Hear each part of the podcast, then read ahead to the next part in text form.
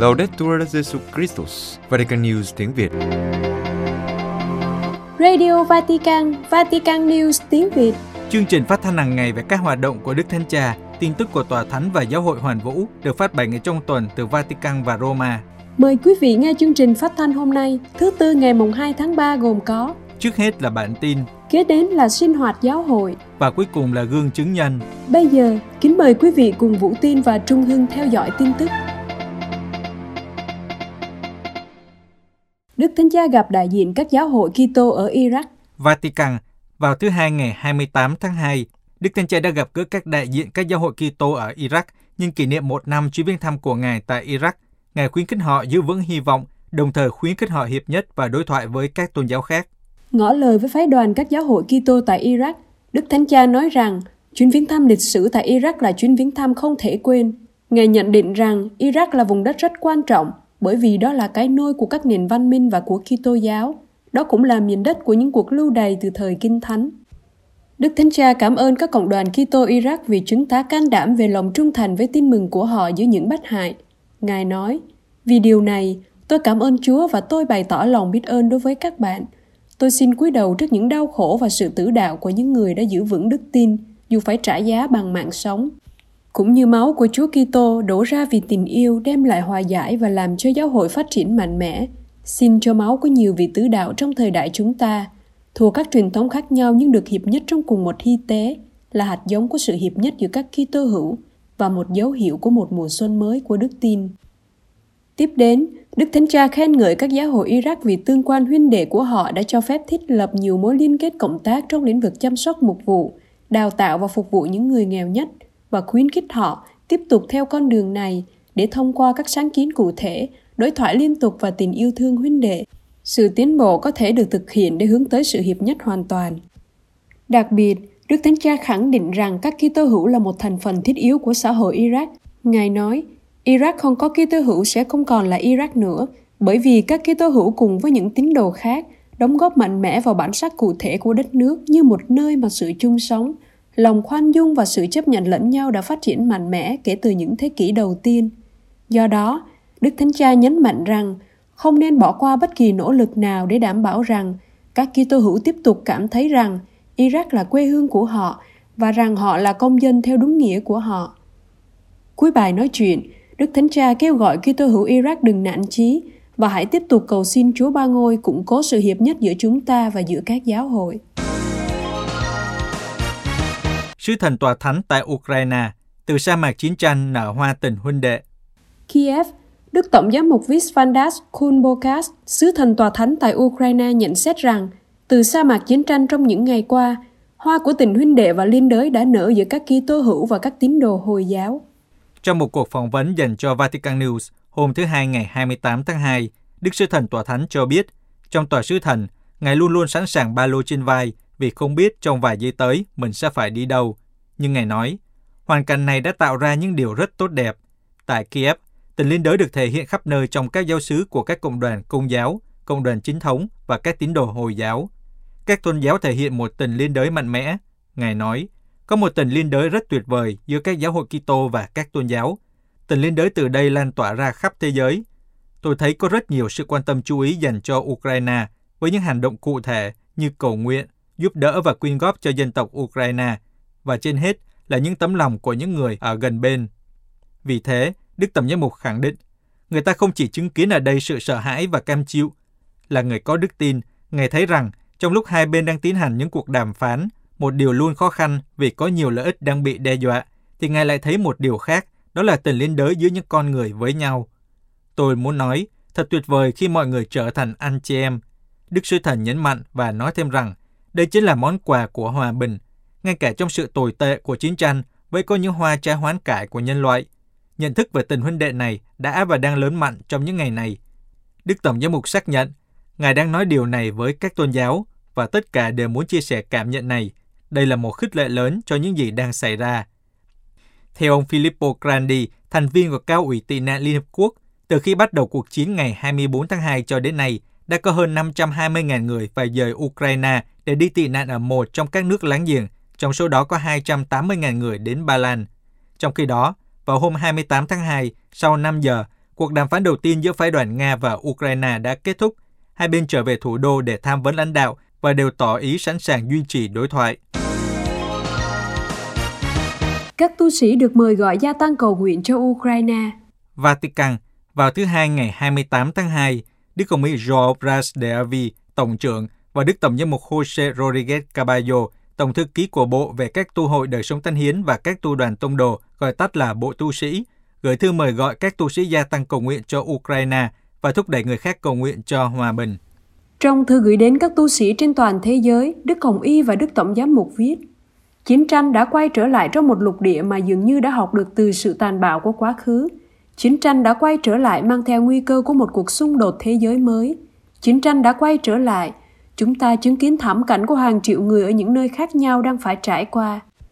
Từ thực tế lịch sử, Tổng trưởng Bộ Tu sĩ viết tiếp, chúng ta biết rõ sẽ không bao giờ có những người chiến thắng hay những người thua cuộc, nhưng chỉ có những người nam nữ và trẻ em bị tàn phá bởi những cuộc xung đột. Theo gương Chúa Kitô, từ thánh giá đã ôm lấy người công chính và người tội lỗi. Người đã muốn hiệp nhất với cả người cho mình là có lý và cả người tội lỗi. Ôm tất cả với một tình yêu duy nhất, không phải bằng sự hiểu biết, nhưng bằng lòng trắc ẩn. Vì thế, lời cầu nguyện của chúng ta vì ơn cứu độ cho tất cả mọi người. Đối với Đức Hồng Y, chúng ta cần phải cầu nguyện nhiều hơn nữa vì cầu nguyện để chiến tranh chấm dứt, để nền kinh tế giết người không thắng thế, để tình yêu thay thế thù hận, tình liên đới thay thế sự dững dưng, để đối thoại mạnh hơn vũ khí. Trong thư, Đức Hồng Y Tổng trưởng mời gọi các riêng các đan sĩ chiêm niệm, những người vốn đã cầu nguyện đặc biệt cho hòa bình trong thời gian này, cầu nguyện nhiều hơn nữa cho tất cả mọi người. Ngài cho rằng, khi các đan sĩ cầu nguyện, với bầu khí tĩnh lặng của cộng đoàn đan tu, các đan sĩ trở thành những người thúc đẩy người khác cầu nguyện. Kết thúc thư, Đức Hồng Y Joao Pras de Avis mời gọi các tu sĩ không mệt mỏi cầu nguyện và thực hiện những cử chỉ đem lại bình an tại những nơi chúng ta hiện diện. Cùng với những người thiện trí, chúng ta hãy để cho mình được hoán cải bởi Chúa Thánh Thần, hướng đến hòa bình để cuộc sống của chúng ta biểu hiện và làm chứng cho lòng thương xót mà Chúa Cha đã ban cho chúng ta. Hồi giáo Pháp hưởng ứng lời Đức Thánh Cha kêu gọi cầu nguyện cho hòa bình tại Ukraine. Paris, sau khi yết kiến Đức Thánh Cha vào ngày 28 tháng 2, giáo trưởng đền thờ lớn của Hồi giáo ở Paris đã mời gọi các tín đồ Hồi giáo ở Pháp hưởng ứng lời kêu gọi của Đức Thánh Cha cầu nguyện cho hòa bình ở Ukraine. Trong tuyên bố sau cuộc hội kiến riêng với Đức Thánh Cha tại Vatican, ông Shem Eden Hafiz cho biết, Đức Thánh Cha bày tỏ quan ngại sâu sắc về số phận của những người di cư đến châu Âu và cuộc xung đột ở Ukraine. Ông Hafiz cho biết thêm, theo sáng kiến của Đức Giáo Hoàng, đền thờ Hồi giáo lớn của Paris sẽ mời những người Hồi giáo của Pháp cầu nguyện nhân dịp ngày cầu nguyện vào thứ Sáu, ngày 4 tháng 3 năm 2022 để chấm dứt chiến tranh ở Ukraine và để con người nhận thức lại. Trong lời kêu gọi được đưa ra ngày 23 tháng 2, Đức Thánh Cha Francisco đã kêu gọi mọi người trên khắp thế giới, cả những người không tin ngưỡng, ăn chay và cầu nguyện cho hòa bình ở Ukraine vào thứ Tư lễ cho ngày 2 tháng 3. Đền thờ lớn của Hồi giáo ở Paris được mở cửa vào năm 1926 là đền thờ Hồi giáo lâu đời nhất ở thủ đô của Pháp. Ông Mafit, một luật sư người Pháp gốc Algeria, là giáo trưởng đền thờ này từ tháng 1 năm 2020. Nói thêm về cuộc hội kiến với Đức Thánh Cha, ông Mafit cho biết, Đức Thánh Cha đã than phiền về vụ tấn công pho tượng của Edmin Ardecader ở thị trấn Amboise, miền trung nước Pháp. Ông cho biết thêm rằng, nhà lãnh đạo người Algeria sống ở thế kỷ thứ 19 đã bảo vệ cuộc sống của các kỳ thú ở Damasco vào năm 1860 và cho đến ngày nay vẫn là một biểu tượng tuyệt vời của tình huynh đệ tôn giáo và nhân loại. Cuối cùng, ông Afis cho biết thêm rằng Đức Thánh Cha đã đáp lại các tích cực lời mời Ngài đến thăm đền thờ lớn ở Paris khi chuyến thăm nước Pháp của Ngài được xác định. Hiệp sĩ Columbus đặt mục tiêu lạc quyên 2 triệu đô la cho những người tị nạn Ukraine. Hoa Kỳ, vào hôm ngày 25 tháng 2, Hội hiệp sĩ Columbus thông báo rằng tổ chức này sẽ giúp 1 triệu đô la cho người tị nạn Ukraine đang chạy trốn cuộc xâm lược của Nga. Đồng thời tổ chức cho biết đã thành lập quỹ liên đới Ukraine nhằm lạc quyên 2 triệu đô la cho người tị nạn Ukraine. Thủ lãnh Hội hiệp sĩ Columbus, Patrick Kelly, đã viết cho các hiệp sĩ vào ngày 25 tháng 2 khuyến khích sự đóng góp và cầu nguyện. Tình hình ở Ukraine đang ngày càng trở nên tồi tệ. Người dân Ukraine và các hiệp sĩ anh em của chúng ta ở quốc gia đó cần sự giúp đỡ của chúng ta. Trong thư gửi đến 1.800 hiệp sĩ Columbus ở Ukraine, thủ lãnh hội nói rằng, trong thời điểm nguy hiểm khốc liệt này, Hãy biết rằng những hiệp sĩ Columbus anh em của các bạn trên khắp thế giới đang cầu nguyện cho các bạn, gia đình các bạn và tất cả những người dân Ukraine. Chúng tôi cầu xin Chúa của chúng ta bảo vệ các bạn và những người thân yêu của các bạn và khôi phục hòa bình trên đất nước của các bạn. Chúng tôi xin người ban cho các bạn sức mạnh và lòng can đảm để kiên trì. Khoảng 5 triệu người, hầu hết là phụ nữ và trẻ em, trong số 41 triệu dân Ukraine, được cho là có thể trở thành người tị nạn. Quân đội Nga đã tấn công Ukraine, phá hủy nhiều cơ sở quân sự, nhưng cũng có cả các cơ sở dân sự bị phá hủy. Số người Ukraine thiệt mạng vì các cuộc tấn công của Nga đã quá 200. Các hiệp sĩ Columbus cho biết, quỹ tị nạn của họ sẽ được sử dụng để cung cấp chỗ ở, thực phẩm, vật tư y tế, quần áo và vật dụng tôn giáo, cũng như các nhu cầu nhân đạo khác như đã xác định, vừa trực tiếp tại Ukraine, vừa thông qua các địa điểm tị nạn ở Ba Lan. Tổ chức Công giáo nói thêm rằng Hội Hiệp sĩ sẽ hợp tác với cả Giáo hội Công giáo Latin và Công giáo Đông Phương ở Ukraine, với các giáo phận và các hội đồng hiệp sĩ Columbus ở Ba Lan, và với các cơ quan viện trợ nhân đạo quốc tế để giải quyết các nhu cầu một cách nhanh chóng và hiệu quả. Hội hiệp sĩ Columbus cũng nghĩ đến việc hỗ trợ các quá phụ và trẻ mồ côi của các hiệp sĩ anh em thiệt mạng do hành động quân sự và hỗ trợ tái định cư và xây dựng lại các cộng đồng bị di dời do xung đột và chiến tranh. Các giám mục Cuba lo ngại về dự luật gia đình. La Habana, Hội đồng giám mục Cuba bày tỏ lo ngại vì những tác động lâu dài do áp dụng dự luật gia đình mới có thể tạo ra với nguyên nhân do hệ tư tưởng về giới được quy định trong dự luật. Trong thời gian này, Bộ luật gia đình đã được Quốc hội thông qua vào ngày 21 tháng 12 năm 2021 đã được tham vấn và tranh luận ở các khu vực của Cuba. Mọi người có thể bày tỏ ý kiến về những điều khoản cần sửa đổi hoặc loại bỏ. Thời gian tham vấn sẽ kéo dài đến tháng 4, sau đó vào tháng 6, luật gia đình sẽ được đưa ra trưng cầu dân ý. Trước những điều không rõ ràng của bản văn luật, trong một tuyên bố, Hội đồng giám mục Cuba yêu cầu các điều khoản hoặc các chương của dự luật cần phải được phê duyệt riêng lẻ chứ không đưa ra trưng cầu dân ý một cách tổng thể. Các giám mục giải thích rằng mục tiêu là để phân biệt những khía cạnh tích cực của bản văn và nhấn mạnh những khía cạnh cần loại bỏ, không rõ và cần cải thiện, đặc biệt là những điều gây lo lắng và bối rối cho một phần lớn người dân. Hội đồng giám mục nhắc lại rằng, người dân Cuba đã thể hiện sự rõ ràng trong cuộc thảo luận vào năm 2019 trước khi hiến pháp được phê duyệt. Vào năm đó, người dân đã muốn giữ lại định nghĩa hôn nhân là sự kết hợp giữa người nam và người nữ, điều đã xuất hiện trong luật gia đình năm 1975. Theo các giám mục, quan điểm hệ tư tưởng về giới có trong các điều khoản của dự thảo luật – và việc đưa ra khái niệm mới về trách nhiệm của cha mẹ và quyền tự tiến bộ của trẻ em có thể tạo ra những nghi ngờ và không rõ ràng, làm suy yếu khái niệm quyền của cha mẹ. Quý vị vừa theo dõi bản tin ngày 2 tháng 3 của Vatican News tiếng Việt. Vatican News tiếng Việt Chuyên mục Sinh hoạt giáo hội Đức Thánh Cha bắt đầu án phong thánh tương đương cho 16 nữ tu cát minh tự đạo trong thời cách mạng Pháp. Kính thưa quý thánh giả, ngày 22 tháng 2 vừa qua, theo yêu cầu của các giám mục Pháp và dòng cách minh nhập phép, Đức Thánh Cha Francisco đã đồng ý mở một tiến trình đặc biệt được giáo hội công giáo gọi là phong thánh tương đương để tuyên thánh cho 16 vị tử đạo dòng cách minh ở Compiègne, nước Pháp. Việc phong thánh theo thủ tục tương đương không cần nghi lễ theo thủ tục phong thánh thông thường, nhưng được thực hiện bằng việc công bố tông sắc của Đức Thánh Cha về việc tuyên thánh.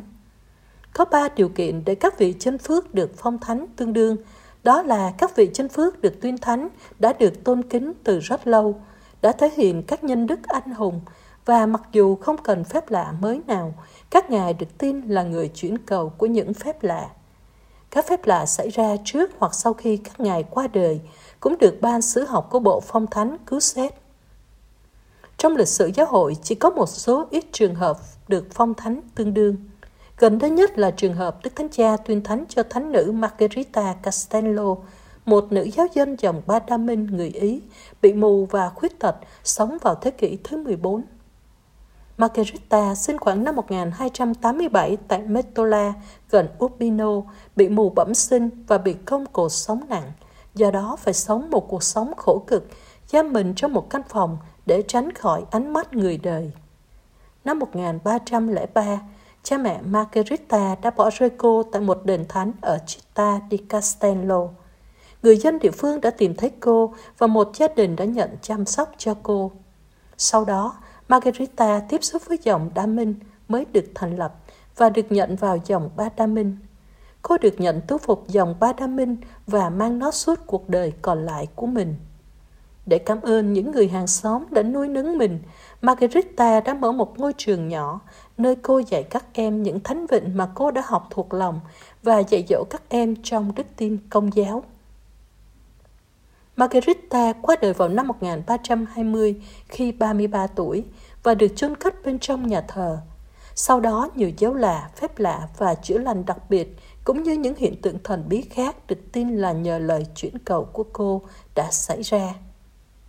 Đức Thánh Cha Francisco cũng áp dụng thủ tục phong thánh tương đương cho Thánh Pierre Fabre, người Pháp, cộng tác viên của Thánh Y Nhã, đứng sáng lập dòng tên.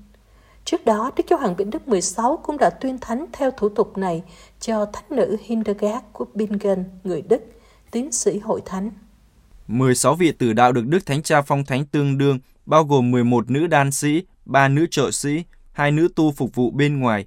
Các chị thuộc đan viện dòng Cát Minh ở Compiègne, Tập sinh duy nhất trong số 16 nữ tu cát minh, người đầu tiên và trẻ nhất bị hành hình, đã tự phát sướng lên bài thánh thi Laudate Dominum Ones Gentes, hỡi muôn dân hãy ngợi khen Chúa khi tiến đến máy chém. Hành động của nữ tu trẻ này đã truyền cảm hứng cho tất cả các nữ tu còn lại. Từng người trong các chị đã tiến đến quỳ trước mẹ bề trên, hôn ảnh Đức Mẹ trong tay mẹ bề trên, xin thực hiện lời khấn hy sinh sự sống, cầu nguyện cho cuộc cách mạng Pháp chấm dứt và cho giáo hội Pháp – sau đó tiến đến các bậc thang lên máy chém, trong khi miệng cất cao lời ca khen Chúa. Nữ tu bề trên là người cuối cùng chịu tử đạo. Đâu là lý do các chị phải nhận cái chết đẫm máu như thế? Ngày nay, các du khách đến thăm Paris có thể đến Place de la Nation, quảng trường quốc gia, một trung tâm giao thông và thương mại ở hữu ngạn sông Seine, và họ có thể không bao giờ biết về những hành động đẫm máu của cuộc cách mạng đã diễn ra ở đó. Tại đây, vào mùa hè nóng nực cuối cùng của thời kinh hoàng của cuộc cách mạng Pháp vào ngày 17 tháng 7 năm 1794, 16 nữ tu cát minh ở Compiègne đã bị giết vì đức tin công giáo của họ. Đan viện Cát Minh được thành lập vào năm 1641, chỉ cách Paris một giờ lái xe về phía Bắc và là nơi nổi tiếng về lòng nhiệt thành và thực hành tôn giáo. Các thành viên của đan viện đặc biệt thực hành và làm chứng cho lòng nhiệt thành đó trong suốt những năm cách mạng Pháp.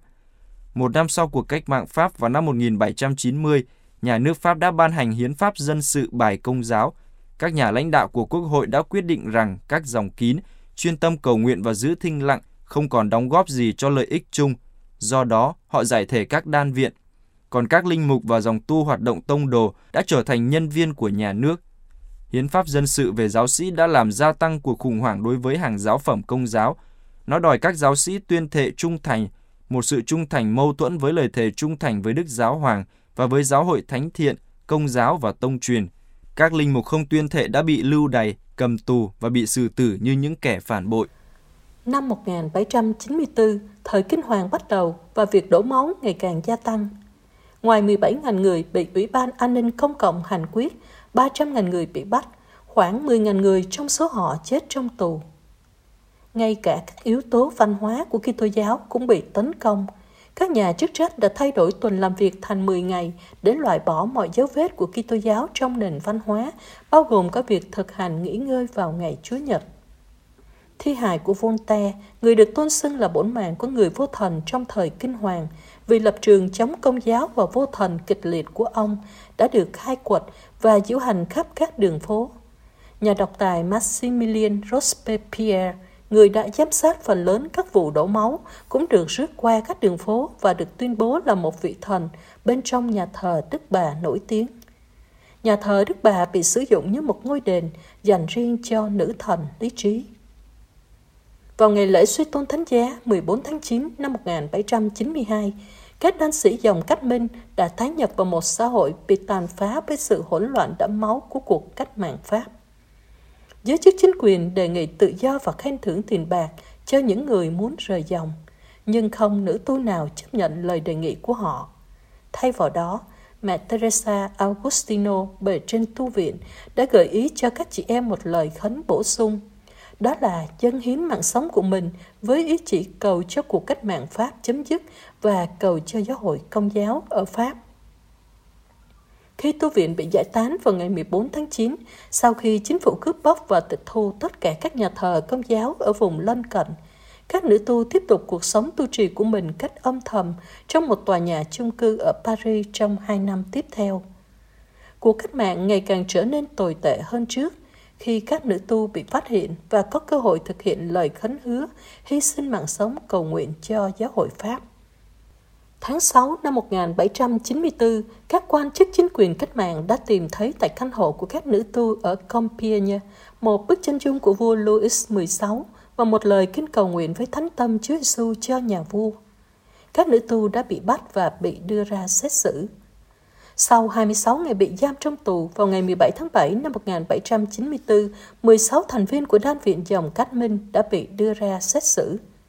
Giống như rất nhiều phiên tòa trong thời kinh hoàng, quá trình tố tụng diễn ra không công bằng và các nữ tu đã phải chịu đựng những lời chế giễu về ơn gọi của họ và bị Ủy ban An ninh Công cộng kết án là phản cách mạng và cuồng tín tôn giáo và bị kết án tử hình ngay ngày hôm đó. Các chị bị đưa lên một xe tù và diễu hành trên đường phố Paris để đến nơi xử tử. Cuộc hành trình kéo dài 2 giờ. Sự quấy rối liên tục của đám đông tụ tập để chứng kiến số phận của họ và việc những con ngựa đi qua đám đông cách khó khăn đã làm quảng trường dài thêm. Trên đường lên đoạn đầu đài, các nữ tu đã cùng nhau hát những bài thánh thi ngợi khen, bao gồm cả kinh thương xót, kinh lạy nữ vương và giờ kinh chiều cùng với những kinh nguyện và các bài hát khác. Tại nơi hành quyết, các nữ tu hát cả kinh Chúa Thánh Thần và thánh thi Te Deum tạ ơn Thiên Chúa như truyền thống trong các lễ tuyên khấn. Và sau đó, tập sinh duy nhất trong số 12 nữ tu tên Constance đã tuyên khấn Mỗi nhát chém của máy chém làm câm lặng thêm một giọng hát cho đến khi mẹ bề trên bước lên bậc thang máy chém để chịu chết. Đám đông bình thường la ó cổ vũ, khi đó đã im lặng một cách lạ thường. Sau khi Đức Thánh Cha khởi sự thủ tục phong thánh tương đương cho 16 nữ tu tử đạo dòng Cát Minh, cha John Horgan cũng thuộc dòng Cát Minh đã viết trên Twitter. Những nữ tu dòng Cát Minh này vẫn trung thành với đức tin, mặc dù nhà nước yêu cầu họ chấp nhận điều cuối cùng là một tôn giáo mới, tôn thờ thế tục – nhiều điểm tương đồng với những gì đang xảy ra hiện nay. Lòng trung thành với lời khấn hứa và chứng tá nổi bật về cuộc tử đạo của các nữ tu đã truyền cảm hứng cho nhiều tác phẩm văn hóa nghệ thuật, từ các sách truyện như bài hát và đoạn đầu đài cho đến phim ảnh và thậm chí là một vở opera nổi tiếng có tựa đề Cuộc đối thoại của những nữ tu cát minh được lấy cảm hứng từ cuốn sách cùng tên của nhà văn và nhà bình luận công giáo nổi tiếng George Bernanos đón nhận cái chết trong sự hỗn loạn của một trong những cuộc đàn áp chống công giáo dữ dội nhất mà giáo hội phải đương đầu, các nữ tu đã theo cách thức của những Kitô hữu sơ khai, đón nhận cái chết với lòng đạo đức và hát các bài thánh thi và kinh nguyện truyền thống.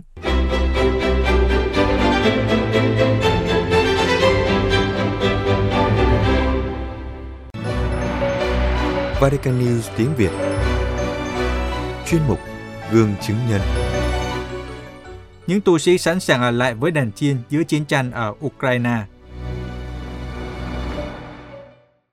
Trong khi cuộc chiến của Nga ở Ukraine leo thang, Giáo hội Công giáo đang mở rộng sự giúp đỡ cho bất kỳ người di tản nội địa nào đang tìm kiếm nơi trú ẩn và thực phẩm, cho người dân địa phương tìm kiếm sự giúp đỡ và chúc lành. Trong khi đó, các linh mục tu sĩ đang phục vụ tại Ukraine quyết định ở lại với đàn chiên bất chấp chiến tranh và nguy hiểm mất đi mạng sống. Trước hết là các giáo sĩ và tu sĩ Ba Lan đang làm việc tại Ukraine. Họ đã từ chối rời nước này và cả những người Ukraine thuộc các tỉnh dòng Ba Lan cũng quyết định như thế. Cha Lesjet Grizia, người đứng đầu văn phòng trợ giúp giáo hội ở Đông Âu của Hội đồng Giám mục Ba Lan, nói với hãng tin Cross. Trong những giờ qua, tôi đã nghe những lời tuyên bố rằng họ sẽ ở lại ngay cả khi phải trả giá bằng tử đạo. Ước tính có khoảng 300 linh mục triều và dòng người Ba Lan đang phục vụ ở Ukraine. Ngoài ra, nhiều thành viên của các tỉnh dòng Ba Lan đang phục vụ tại Ukraine là người Ukraine. Cha Luka Wisniewski, giám tỉnh tỉnh dòng Đa Minh ở Ba Lan, nói với Cross Chúng tôi có một tu sĩ từ Ukraine sẽ được thụ phong trong 3 tháng nữa và sau đó dự định sẽ về Ukraine. Nhưng thầy đã xin tôi đi ngay bây giờ. Thầy muốn ở bên người dân của mình. Cha kể thêm. Hôm qua, Tôi đã nói chuyện điện thoại với các anh em của chúng tôi ở Ukraine suốt buổi sáng. Họ đều tuyên bố sẽ ở lại. Có 25 anh em tại hạt đại diện Ukraine là một phần của tỉnh dòng Đa Minh Ba Lan. Hàng ngàn người Ukraine đang di chuyển về biên giới phía Tây để tìm tị nạn ở Ba Lan. Các dòng tu và các nhà thờ đang trở thành nơi trú ẩn cho những người cần chỗ dừng chân nghỉ ngơi trên quãng đường dài. Các tu sĩ dòng tên ở Khmelnytsky đang tổ chức nơi cư trú cho những người di tản. Cha Bartolomeo nói, Chúng tôi muốn người dân có thể dừng lại để ăn uống, uống trà hay cà phê trước khi tiếp tục đoạn đường. Chúng tôi đang chiến đấu theo quy tắc, chống lại sự dữ bằng sự thiện. Các tu sĩ dòng Cappuccino cũng đang ở tại Ukraine và đang mở các tầng hầm của nhà thờ cho người dân trú ẩn. Thầy Thomas Sack của tỉnh dòng Cappuccino chia sẻ với hãng tin Gross. Chúng tôi có 36 anh em ở Ukraine, hầu hết là người Ba Lan và người Ukraine, nhưng cũng có một số ít người Nga. Một trong số họ, tu sĩ người Nga của chúng tôi, vừa lên đường với quân đội Ukraine để làm tuyên úy cho họ. Trong khi đó, cha Mikan Vosier, dòng Selezin đang hoạt động tại Gitoir, nói trên truyền hình Ba Lan rằng người dân yêu cầu các tu sĩ chúc lành cho họ trước khi ra chiến trường. Các tu sĩ đang cầu nguyện với những người còn ở lại. Còn các tu sĩ dòng Francisco đang phải làm việc tại năm thành phố ở Ukraine, bao gồm thành phố Lviv và Posipin gần Kiev, cũng tuyên bố ở lại với dân tộc Ukraine. Có rất nhiều người dân không thể di tản, đó là những người già, người vô gia cư, người nghèo. Các linh mục và tu sĩ đang can đảm ở lại chăm sóc họ và không bỏ rơi người dân của mình. Ngay từ ngày đầu tiên Nga bắt đầu tấn công Ukraine, các nam tu sĩ dòng truyền giáo Đông Orione đang phục vụ tại nước này đã khẳng định Chúng tôi sẽ ở lại đây. Chúng tôi không thể bỏ rơi ruộng vườn nhà cửa, nhưng trên hết là những thiếu niên khuyết tật, bởi vì các em chỉ có mình chúng tôi và các nữ tu của ngành nữ dòng Đông Orione thuộc tỉnh dòng Ba Lan đang phục vụ tại Ukraine cũng có cùng quyết định như các anh em của mình. Các chị được yêu cầu rằng nếu muốn, các chị có thể trở về Ba Lan, nhưng tất cả các chị đều chọn ở lại cạnh các bà mẹ, những trẻ em và người nghèo mà các chị đang giúp đỡ. Các tu sĩ nam nữ dòng đông Orione xin cầu nguyện cho họ cũng như cho người dân Ukraine. Không chỉ các linh mục tu sĩ hoạt động tông đồ, mà cả những tu sĩ chiêm niệm như các nữ đan sĩ dòng các minh của Ukraine cũng quyết định không rời bỏ các đan viện, nhưng sẽ ở lại để gần gũi với dân chúng bao nhiêu có thể. Các đan sĩ dòng các minh bắt đầu hiện diện tại Ukraine, cụ thể là tại Kiev vào những năm 1990 để trợ giúp việc tái thiết đời sống thiên liêng của xã hội thời hậu cộng sản bằng lời cầu nguyện và sự hiện diện của họ. Sau đó, họ đã có thể thành lập các đan viện các minh khác, trong đó có một tu viện mới ở giữa cánh đồng và vườn cây ăn quả ở ngoài ô thủ đô Ukraine, nơi họ vẫn ở và dự định tiếp tục ở lại. Các nữ tu các minh ở Kharkov và Kiev cho biết ý định ở lại đan viện bất chấp chiến tranh – các chị mời gọi cầu nguyện cho các tu sĩ các minh ở các đan viện khác ở Ukraine, cũng như cho tất cả các cư dân của nước này.